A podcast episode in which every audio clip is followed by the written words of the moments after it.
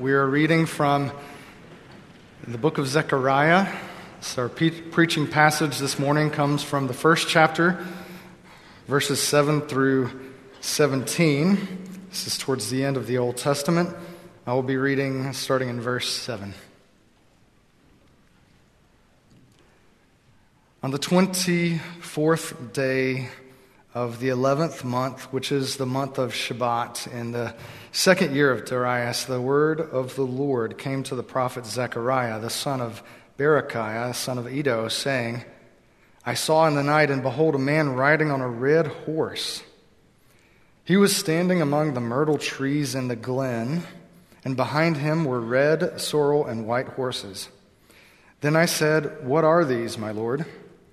The angel who talked with me said to me, I will show you what they are. So the man who was standing among the myrtle trees answered, These are they whom the Lord has sent to patrol the earth. And they answered the angel of the Lord who was standing among the myrtle trees and said, We have patrolled the earth, and behold, all the earth remains at rest. Then the angel of the Lord said, O Lord of hosts, how long will you have no mercy on Jerusalem? And the cities of Judah against which you have been angry these 70 years. And the Lord answered gracious and comforting words to the angel who talked to me. So the angel who talked with me said to me, Cry out. Thus says the Lord of hosts I am exceedingly jealous for Jerusalem and for Zion, and I am exceedingly angry with the nations that are at ease. For while I was angry but little, they furthered the disaster. Therefore, thus says the Lord I have returned to Jerusalem with mercy. My house shall be built in it, declares the Lord of hosts, and the measuring line shall be stretched out over Jerusalem. Cry out again. Thus says the Lord of hosts My cities shall again overflow with prosperity, and the Lord will again comfort Zion and again choose Jerusalem. This is God's word. Please be seated. Thank you so much, Kurt. I've never heard Darius pronounced like that before. Darius? Is that how they say it in America? No? Darius. Darius. Yes, that's how I would say it. But then you say Isaiah, so I'm never quite sure. Well, we're looking uh, this morning at Zechariah.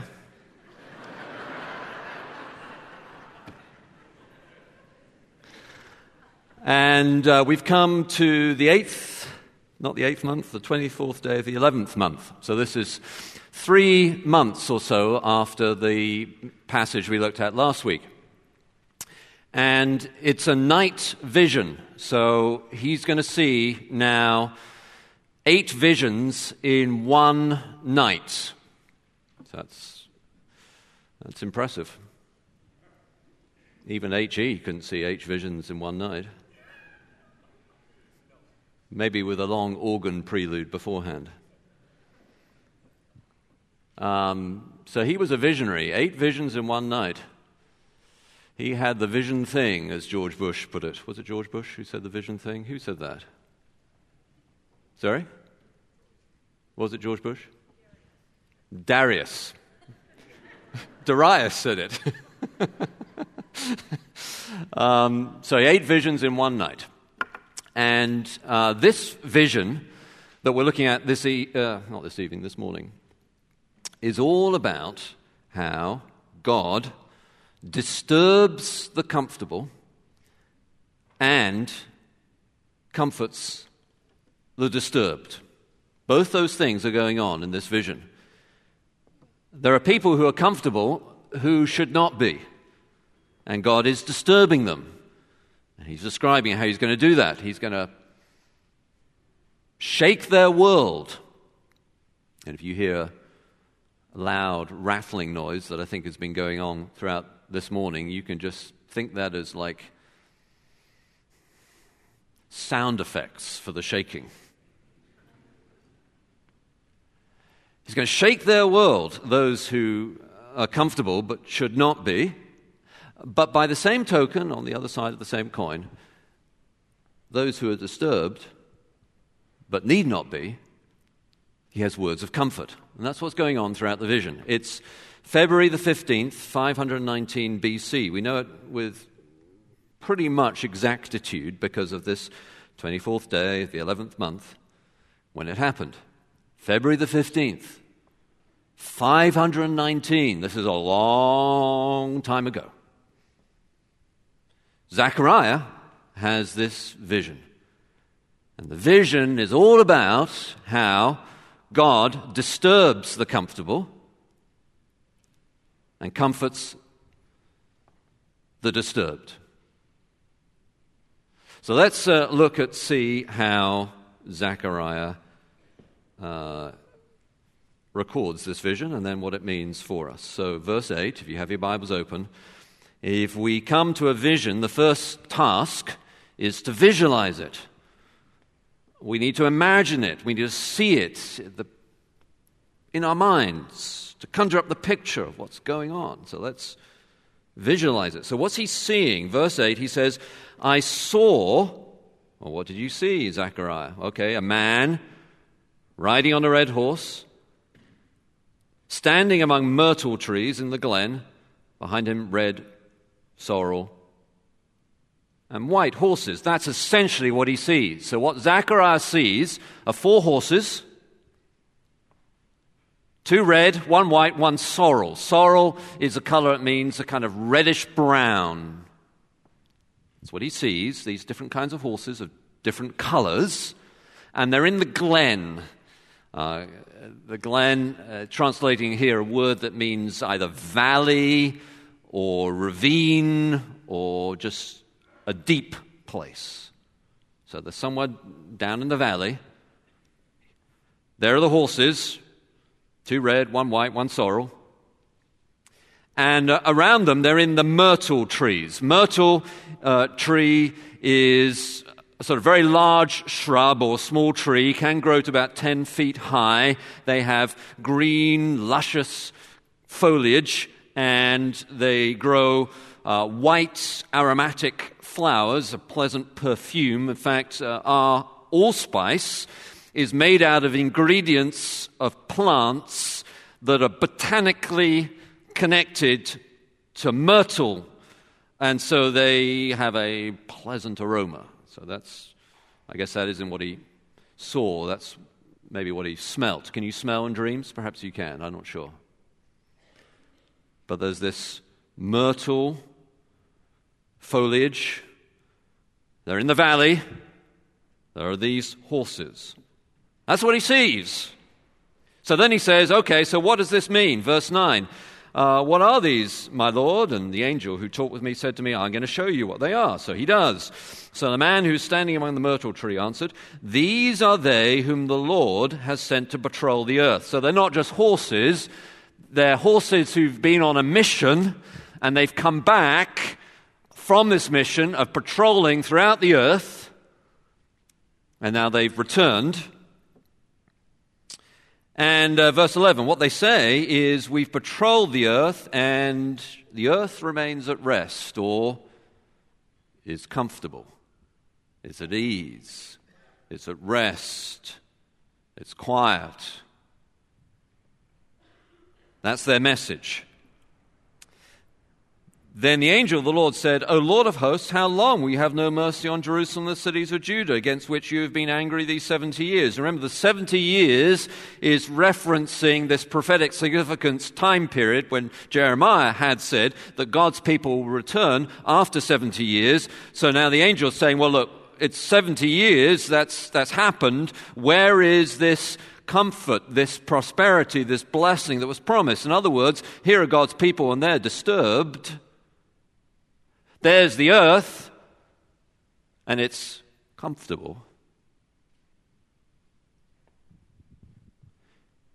And the angel who talked to me said, Cry out. So there's a message that that comes from God. God answered gracious and comforting words, verse 13. Then the angel gives Zechariah a message. So this vision has a message. Verse 14 Cry out, Thus says the Lord of hosts, I'm exceedingly jealous for Jerusalem and for Zion. Now stop that word jealous. When we read the word jealous in the Bible, we tend to think what we mean in common conversation today by jealous, which means something envious, something negative. No one wants to be jealous. Feels wrong. How can God be jealous? But in the Bible, the idea of jealousy has a, a fuller and richer meaning. It, it implies the kind of protective love that comes with an exclusive relationship. So it's not envious in a sort of negative, how we use the word jealous today, but it's protective. This, these are my people. I have a protective, exclusive love for them, like a husband for a wife or a wife for a husband. There's an exclusive intimacy between God and his people. He has a jealous love for them. We might just say a zealous love for them. And I, uh, verse 15, God speaking, am exceedingly angry with the nations that are at ease, or the earth that is comfortable.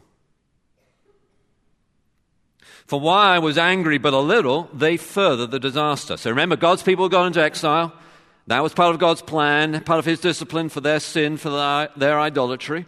But what God is now saying is that the nations had seized on that opportunity and they'd gone above and beyond what God had intended. He'd intended them to go into exile, yes, but they had pillaged and abused and raped. There had been war crimes. They had furthered the disaster, and God is angry. He, so, like the word jealousy, when we use the word angry, we, we almost always use it, perhaps not always, but most often use it in a way that is something that you should not be. You should not be angry. But when God is described as being angry, what it's talking about is his righteous, set disposition against evil and injustice. God is going to stand up for what's right and correct what's wrong. That's what's meant by his, his anger. And so he's angry with the nations for what they've done. Therefore, verse 16, thus says the Lord, I've returned to Jerusalem and with mercy. And then verse 17, with overflowing prosperity. These, verse 13, are the gracious and comforting words. So here is the earth. It's at ease or comfortable, but it should not be. And God has a message to disturb them. And here is God's people that is deeply disturbed because they're not sure what God's doing and where's the answer to his promise and what happened after these 70 years and what's going on, Lord. And God has a word of deep comfort for his disturbed people. God disturbs the comfortable and comforts the disturbed. Now, there are images here that uh, are used that we need to dig into a little bit to try and understand a bit more what this uh, vision is saying. Remember, there are these four horses, they've got different colors, they're in the glen, and uh, they are standing among the myrtle trees in the glen, and all of these elements are intended to symbolize and underline and evoke and create emotions around this message of disturbing the comfortable and comforting the disturbed. And, and, but what are these images meaning? And when we lean into this is a prophetic vision with apocalyptic language that is, that is fiercely visual, almost surreal at times imagery, we need to bear in mind a couple of interpretive principles. The first interpretive principle is what's called the perspicuity of Scripture. That means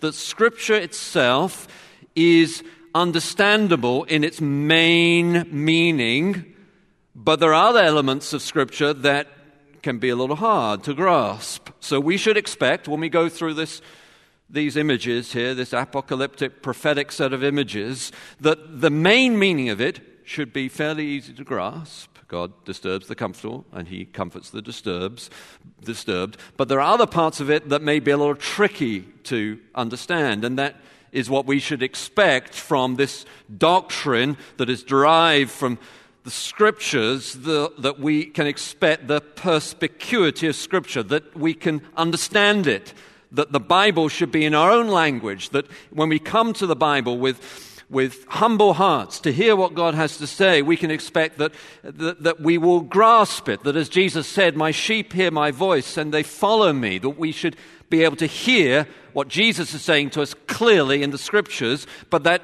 shouldn't lead us to be surprised when there are parts of the Bible that are difficult and complicated. As Peter said about the Apostle Paul. Uh, the, uh, some of what the Apostle Paul writes is difficult, and, and ignorant and unstable people distort it to their own devices. There are parts of Scripture that are hard to grasp, but the main meaning, my sheep hear my voice and, and, and, and they will follow me, the main meaning we should be able to grasp, the perspicuity of Scripture. The other principle that we need to have in mind as we interpret this is the multiple horizons of the prophetic in the Old Testament. If you fail to understand this, you will frequently mis- misinterpret prophecy in the Old Testament. Old Testament prophecy does not have a single horizon, it has multiple horizons. The prophet, from his standing point, is shown a vision of the future, and he looks out and he sees the mountain peak, the first horizon. But anyone who's climbed mountains will know that when you start to climb, you get to what you think is the summit, you realize there's a further summit beyond that. And you get to that summit and you realize there's yet a further summit. So with Old Testament prophecies, like this one, there's an immediate fulfillment about God having returned to Jerusalem, but then there's a, another fulfillment when Jesus returns to Jerusalem and dies and rises again and sends his spirit. And yet there's a further fulfillment to these prophecies that will happen when Jesus returns again.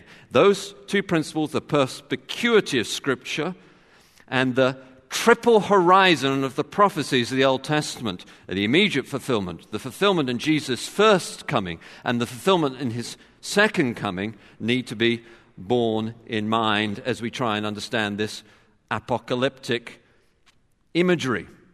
How do we understand it? Remember, there are these horses. The horses are highly symbolic because it's written at the time of the Persian Empire, and the Persian Empire had a set of, a system of messaging built upon relays of horses that was well known, famous for being particularly fast and global. And so the ancient historian Herodotus describes how the Persian messaging system was the fastest known to man. He said, No mortal moves as fast as those Persian horses, this Persian messaging system. So, here, being described, the imagery, these horses aren't just, you know, here's a horse, here's a horse.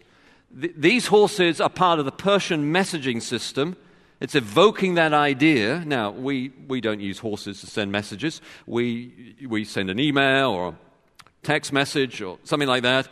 But behind our messages, the actual email we send, there's a system.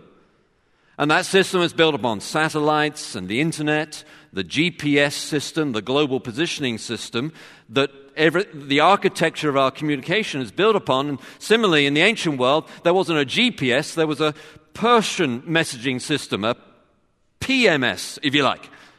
And what God is saying here by describing this PMS, the GPS of the ancient world, the Persian messaging system, is he's saying to Zechariah, Zechariah, I have my GPS.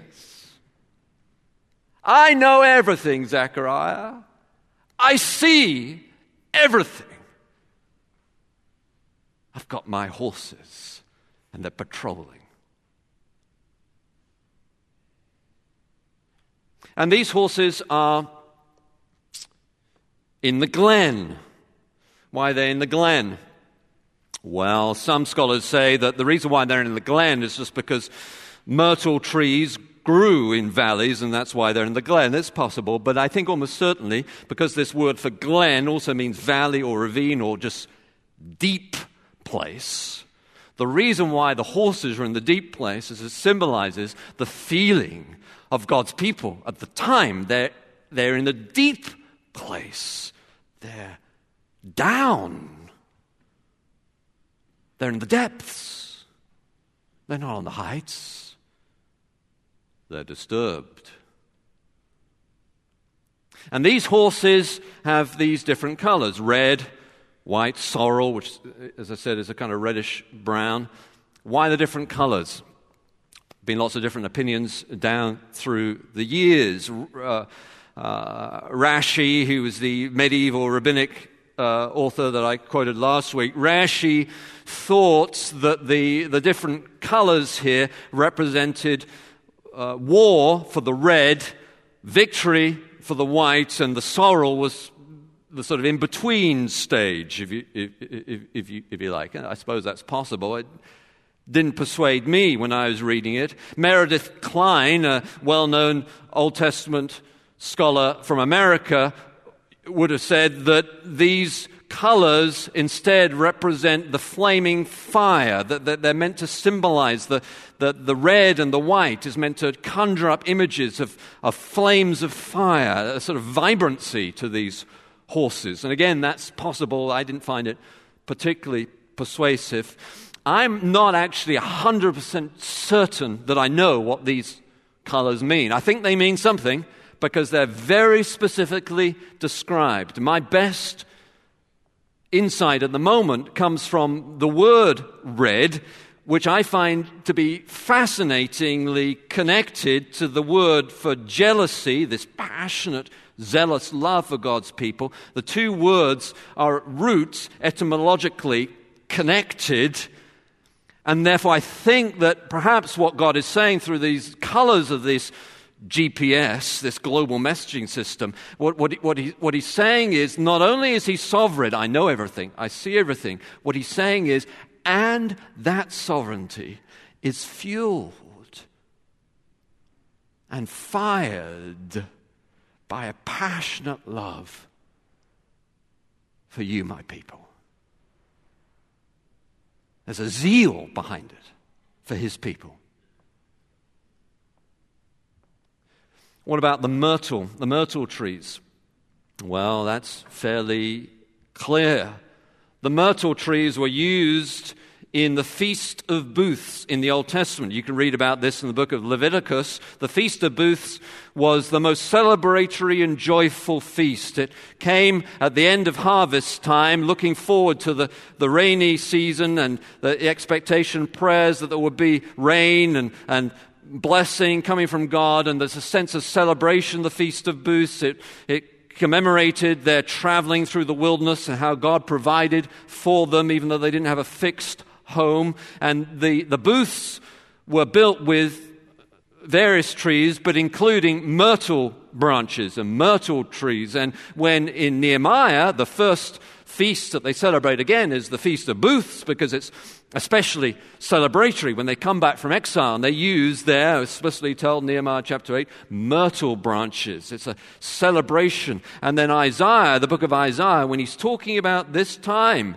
when God will restore his people, he says, Isaiah 55, verse 12, he says, You shall go out in joy and be led forth in peace. The mountains and the hills before you shall break forth into singing, and all the trees of the field shall clap their hands. Instead of the thorn shall come up the cypress, instead of the brier shall come up the myrtle and it shall make a name for the Lord, an everlasting sign, this symbol, the myrtle that shall not be cut off. So, this myrtle is saying that now, actually, my God is saying to his people, my disturbed people, actually, you are entering into a time of extraordinary blessing and prosperity. It's not the weeping time, it's not the ravine time, it's not the deeps time, it's the myrtle time. That's the time that you're living in. And you should be thinking, it's a prophecy of hope. And so then, when God through the angel, tells Zechariah what to preach or what to cry out, what to herald. He says that he's had this exceeding love, this special zeal for his people, and yet he has an exceeding anger for those who've abused his people. He's going to disturb the comfortable and comfort the disturbed.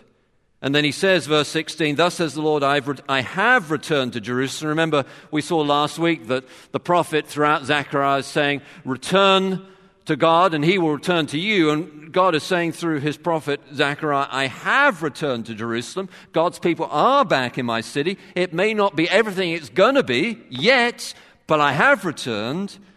And he says, My house shall be built in it, declares the Lord of hosts. It's going to happen. Here's another horizon. And the measuring line shall be stretched out over Jerusalem. In other words, the measuring line that's used to measure the size of the city. If you look in the book of Ezekiel, in the last chapters of Ezekiel, it's described the city and the temple and all, all this that's going to take place. And what God is saying here is the measuring line will be stretched out. In other words, it's going to be so prosperous so blessed by me, you're going to need a bigger measuring system to even be able to quantify it. The measuring line is stretched. And then he says, Cry out again, thus says the Lord of hosts.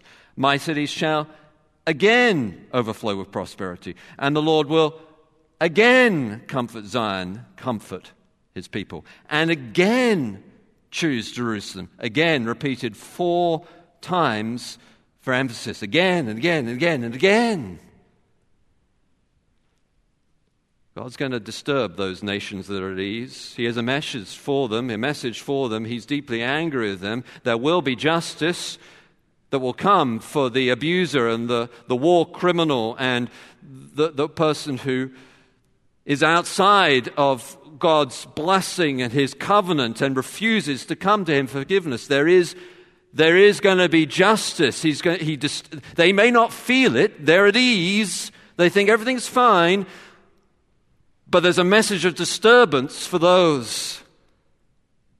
And at the same time, there's a message of comfort for his people who are disturbed, who are saying, God, where is your blessing? Where's this time that has been promised? I have returned to Jerusalem. And there's going to be blessing again and again and again and again. And these horizons of the prophecy for when Jesus comes to Jerusalem, riding not on a horse, but on a donkey,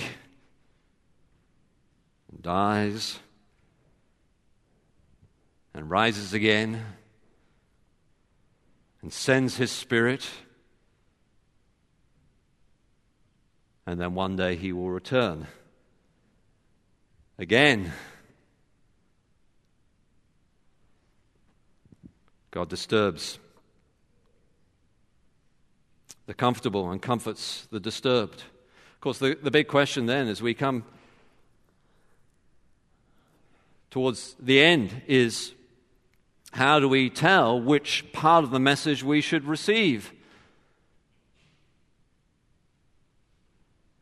Typically, what happens is those who need to be disturbed remain feeling at ease, and those who need to be comforted remain feeling disturbed. Because if you have a tender conscience, you tend to always receive the disturbing element of a message like this. And if you're someone who feels completely at ease with your life, you tend to receive the comforting element. You tend to hear the piece that already fits your own mentality and temperament. How do we receive the right medicine for our own lives? And the answer is there's a diagnostic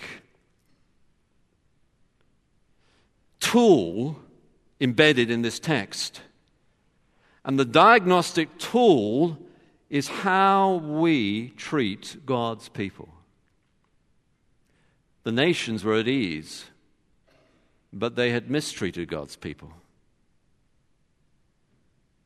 God's people had come back to Jerusalem, were seeking to rebuild it, and were feeling disturbed. They needed to be comforted. Of course, what happened to Saul in the New Testament when he was persecuting God's people? Jesus appeared to him in a vision and said, Saul, Saul, why do you persecute me? Because God has a passionate love for his people. They are his people.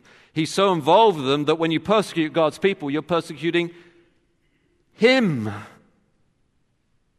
And therefore, nations who move against God's people, who set up systems and military and political maneuvers and subterfuge and backroom dealings to marginalize and repress and suppress God's people. You watch out. You may feel like you're at ease. You may feel like nothing can touch you. You may feel like you've got all the money in the world, all the power in the world, but you watch out. You may feel like you're at ease, but actually, God's going to, God is a disturbing message for you. Though you feel at ease, you're asleep. You're asleep on the Titanic. Watch out. Get right with God before it's too late. God is the king of the universe. He runs the global messaging system. He really knows what's going on. You kings, you emperors, you powerful people who come against God's people, Zechariah is told, is, is told to preach, you watch out. This is God's people, and he has a, a zeal for them. Authorities in dictatorial regimes who move against God people, you watch out. God controls the universe, not you. You politicians who wish to maneuver and manipulate so that you can marginalize God's people who believe in God's word, you watch out. One day you'll have to stand before the King of Kings, and the Persian Empire is gone and God's kingdom will be built. You watch out. You come to Him before it's too late. You're at ease, but you should not be. You should be disturbed. Get right with God.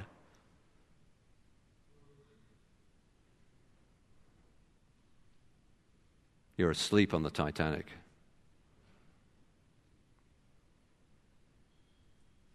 And then God's people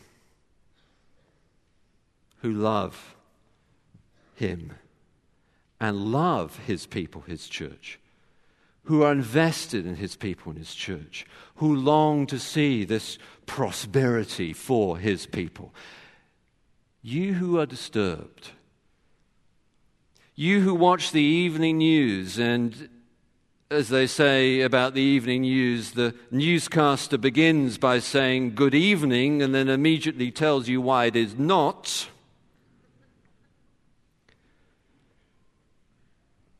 And you wonder what God's doing, and you wonder whether it's all going to turn out all right, and you're, you're wondering about who's going to provide for your health or your,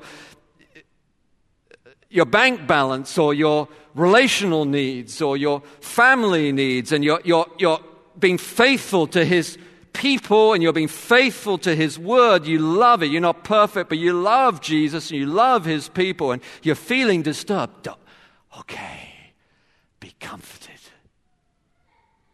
Receive the comfort of his word. Sounds like someone needs to receive some comfort right now. He will return again and again and again with blessing. He's saying, I don't see that. It's a story uh, that was written about a missionary who was killed in the Chinese regime in 1900, the husband and wife and the children were all killed, and their biography was written. And in that biography, the husband and wife describe their attitude to life as they'd given up so much to follow Jesus. And what they said was God removes the trinkets, the little things, the unimportant things. He removes the trinkets from our hands that He might fill our hands with His treasures. And the world doesn't see, but you have His Spirit, you have His Word. And one day, he will return again. Oh, Lord God, we do pray that you would help us to uh, live in the light of the truth of these comforting words, those of us who know you and love you and your people. And for those, Lord, who stand against your work and your way, we pray, Lord, that they would be disturbed until they come to know you. Stir up this morning those here who don't yet know you, so they will not be able to live at ease. So that when they go home and turn on Netflix and try to numb the pain until they're comfortably numb, they'll find nothing they enjoy nothing they like. And When they turn to alcohol, they'll find it doesn't work anymore. They can't get at ease and they cannot find comfort. Lord, stir up, disturb those who don't yet know you, and for those of us who do. We pray, Lord, you give us fresh comfort,